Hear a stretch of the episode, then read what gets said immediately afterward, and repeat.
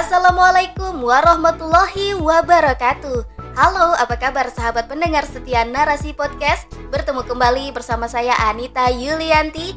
Kali ini kita bertemu di rubrik syiar yang berjudul Lebih dari Makna.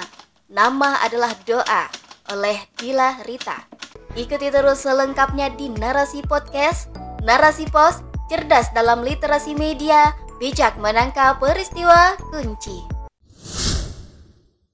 Baru-baru ini, melalui Peraturan Menteri Dalam Negeri Nomor 37 Tahun 2022, pemerintah menetapkan sebuah aturan baru terkait penulisan nama untuk dokumen kependudukan. Menurut Permendagri tersebut, syarat yang harus dipenuhi dalam hal pencatatan nama dokumen kependudukan di antaranya adalah 1. Mudah dibaca, tidak bermakna negatif, dan tidak multitafsir. 2. Jumlah huruf paling banyak 60 termasuk spasi. 3. Jumlah kata paling sedikit dua kata.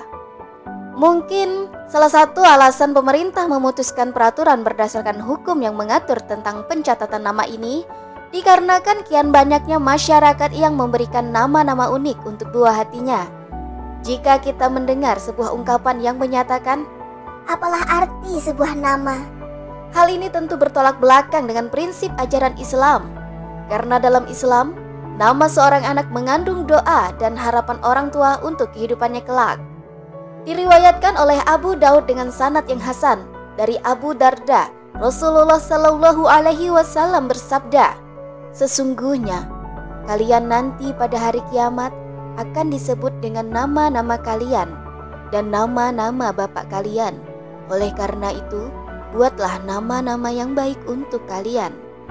Dalam kitab Tarbiyatul Aulad fil Islam atau Pendidikan Anak dalam Islam karya Dr. Abdullah Nasih Ulwan, bab pemberian nama kepada anak dan hukumnya, telah dipaparkan pembahasan yang lengkap dan jelas seputar memberi nama kepada anak, sebagaimana yang diajarkan oleh Islam. Di antaranya, pertama, waktu pemberian nama anak. Berdasarkan dua riwayat hadis yang berbeda, terdapat dua penjelasan berbeda mengenai kapan waktu pemberian nama anak yakni pada hari ketujuh setelah dilahirkan. Diriwayatkan oleh Ashabus Sunan bahwa Samurah berkata, Rasulullah bersabda, setiap anak digadaikan dengan akikahnya, disembelihkan binatang untuknya pada hari ketujuh dari kelahirannya. Kemudian dicukur dan diberi nama pada hari itu pula. Kemudian, tepat pada hari kelahirannya, diriwayatkan oleh Muslim dari hadis Sulaiman ibnu Mughirah dari Sabit dari Anas radhiyallahu anhu ia berkata bahwa Rasulullah shallallahu alaihi wasallam bersabda, "Tadi malam anakku telah lahir, kemudian aku menamakannya Abu Ibrahim." Adanya perbedaan waktu menurut beberapa riwayat hadis ini dapat kita simpulkan bahwa Islam memberikan kelonggaran mengenai waktu pemberian nama anak. Tidak ada aturan khususnya. Kedua, memberikan nama terbaik untuk anak dalam ajaran Islam, orang tua harus memberikan nama terbaik untuk anaknya. Orang tua diperintahkan untuk memilihkan nama yang paling indah dan mulia. Bahkan dilarang untuk memberikan nama buruk yang bisa menghapus kemuliaan anak dan menjadikannya bahan olok-olokan kelak. Diriwayatkan oleh Abu Daud dan An-Nasai dari hadis Abu Wahab Al-Jasimi bahwa Rasulullah bersabda, "Berilah nama anak-anak kalian dengan nama para nabi dan nama yang paling disukai Allah adalah Abdullah dan Abdurrahman. Nama-nama yang paling benar adalah Haris dan Hammam. Sedangkan nama yang paling jelek adalah Harb atau perang dan murah atau pahit. Tiga, disunahkan untuk menggabungkan nama anak dan bapaknya.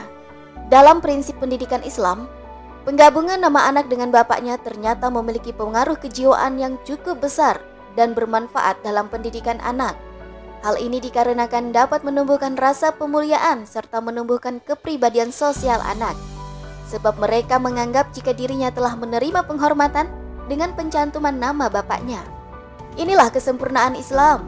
Jauh sebelum peraturan-peraturan hukum ditetapkan, Islam telah lebih dulu memberikan arahan mengenai pedoman-pedoman hidup yang harus dijalankan umat Islam.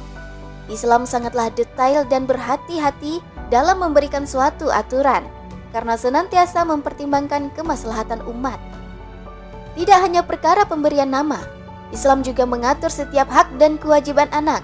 agar kelak dapat tumbuh menjadi generasi Rabbani yang memiliki ketakwaan dan wawasan, sehingga mereka dapat menjadi generasi-generasi terbaik untuk membangkitkan kejayaan Islam. Seandainya saja setiap dari kita memahami bagaimana sempurnanya ajaran Islam, bahkan untuk perkara remeh sekalipun, sudah dapat dipastikan jika segalanya akan lebih terstruktur. Hukum-hukum yang dibuat pasti tepat dan tidak akan melanggar syariat. Islam telah mengatur segalanya, namun sayangnya kebanyakan dari kita tidak mau menelaah atau menerapkannya.